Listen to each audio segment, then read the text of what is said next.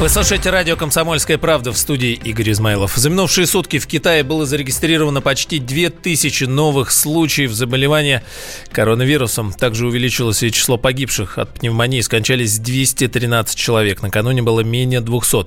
Всего заражено почти 10 тысяч. Еще около 100 человек заболели в 19 странах, то есть за пределами Китая. В России инфицированных нет. Накануне поступали сообщения о том, что в одной из инфекционных больниц Москвы предварительно обнаружен заражен коронавирус у одного из пациентов. Но, однако, позже эту информацию опровергли в секретариате вице-премьера Голиковой. Также накануне Всемирная организация здравоохранения по итогам экстренного совещания объявила вспышку коронавируса чрезвычайной ситуацией уже международного значения. Генеральный директор ВОЗ э, Тедрос Гебреусиус э, порекомендовал странам бороться со слухами и недостоверной информацией, связанной с этой эпидемией. По всем этим причинам я объявляю международную чрезвычайную ситуацию в области общественного здравоохранения из-за глобальной вспышки коронавируса. Главная причина этого объявления – это не то, что происходит в Китае, а то, что происходит в других странах. Роспотребнадзор традиционно напоминает и призывает соблюдать меры личной гигиены в период коронавирусной инфекции вообще, ну и так в частности. А именно, избега, избежать рукопожатий, приветственных поцелуев в щечку, чаще мыть руки с мылом, не касаться немытыми руками лица, ну, соответственно, рта, носа, глаз, ушей, вообще голову не надо трогать. Носить с собой дезинфицирующие средства для рук или хотя бы одноразовые салфетки.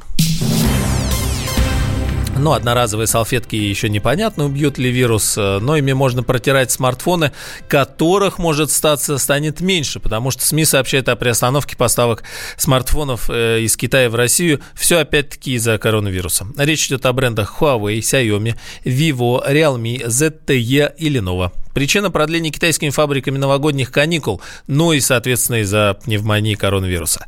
По данным коммерсанта, задержка поставок может составить несколько недель и вызвать рост цен на 10 или 15 процентов.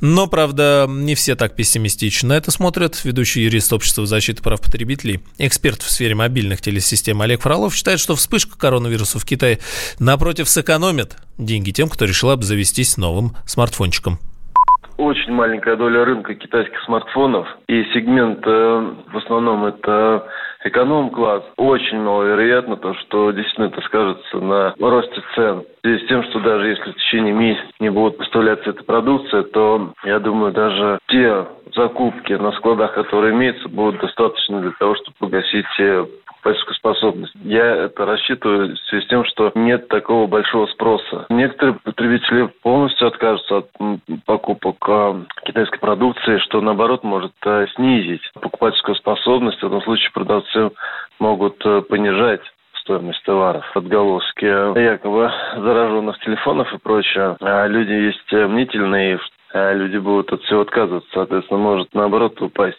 э, покупательская способность. Слухов о коронавирусе стало больше, чем фактов. Людей пугает не только возможным подорожанием смартфонов, но и другими версиями. Якобы инфекцию Китай распространил специально. О самых громких теориях подробнее в нашей справке. Справка. Слух номер один. Виновата лаборатория. Сразу после того, как столица провинции Хубэй Ухань была закрыта на карантин, пресса вспомнила о местной биолаборатории, которой был присвоен высший четвертый уровень безопасности. Ее специалисты работали с самыми опасными патогенами, которые являются возбудителями смертельных заболеваний. Помимо этого, вспомнили о том, что в лаборатории еще в 2018 году проводили исследование коронавируса, переносчиком которого являются летучие мыши. Правда, не уточнялось, о каком штамме идет речь. Всего известно 40 видов. Тогда исследовательская группа во главе с научным сотрудником Чжоу Пэном пыталась установить, каким образом летучие мыши переносят вирус, не болея, и можно ли научить организм человека сопротивляться этой инфекции. Слух номер два. Биологическое оружие Китая. Сенсационное заявление сделал бывший офицер разведки Израиля Дэнни Шохам.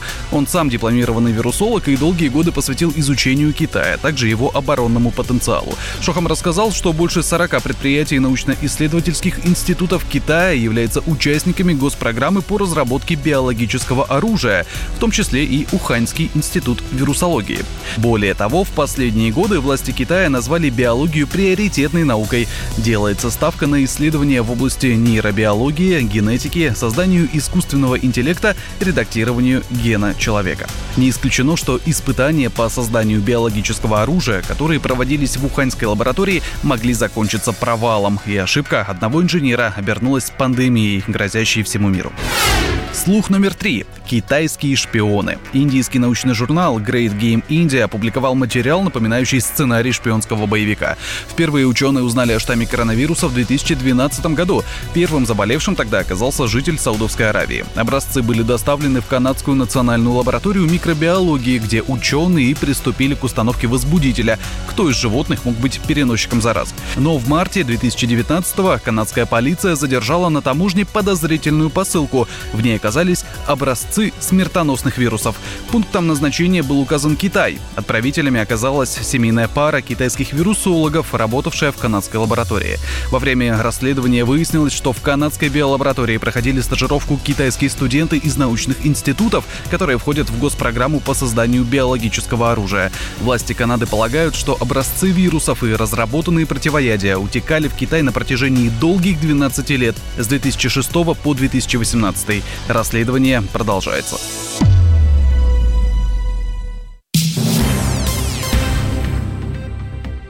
Кремль призвал не устраивать охоту на ведьм из-за скандала с главой горсовета Керчи. Но, по словам пресс-секретаря президента Дмитрия Пескова, Россия будет постепенно избавляться от хамства чиновников. В каждом отдельном случае надо разбираться. Здесь какая-то охота на ведьм э, абсолютно не нужна, и никто к ней не призывает.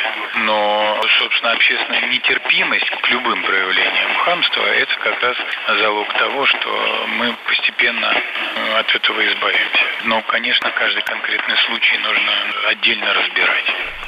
Накануне глава города Керчи Майя Хужина написал заявление об отставке, но сегодня отозвала его, сказав, что передумала. Ну а чего? А это, говорит, была сиюминутная слабость, сказала она. Но, однако, спустя несколько часов Хужина опять сообщила, что уходит в отставку. Нестабильная психика, видимо, так и будет. Глава Крыма Сергей Аксенов назвал самодурством такое решение главы Керчи и потребовал немедленно поставить точку в этом вопросе. Накануне в сети появились фотографии, на которых Хужина и еще несколько чиновниц в шубах и мехах позируют вместе с, блокадницей и подаренным ей хлебом. Самые осведомленные эксперты, самые глубокие инсайды, самые точные прогнозы. Точные прогнозы. Знаем все лучше всех. Ведущие. Неудержимый Мардан и прекрасная Надана Фридрихсон. Первая радиогостинная «Вечерний диван» на радио «Комсомольская правда». Два часа горячего эфира ежедневно по будням в 6 вечера по Москве.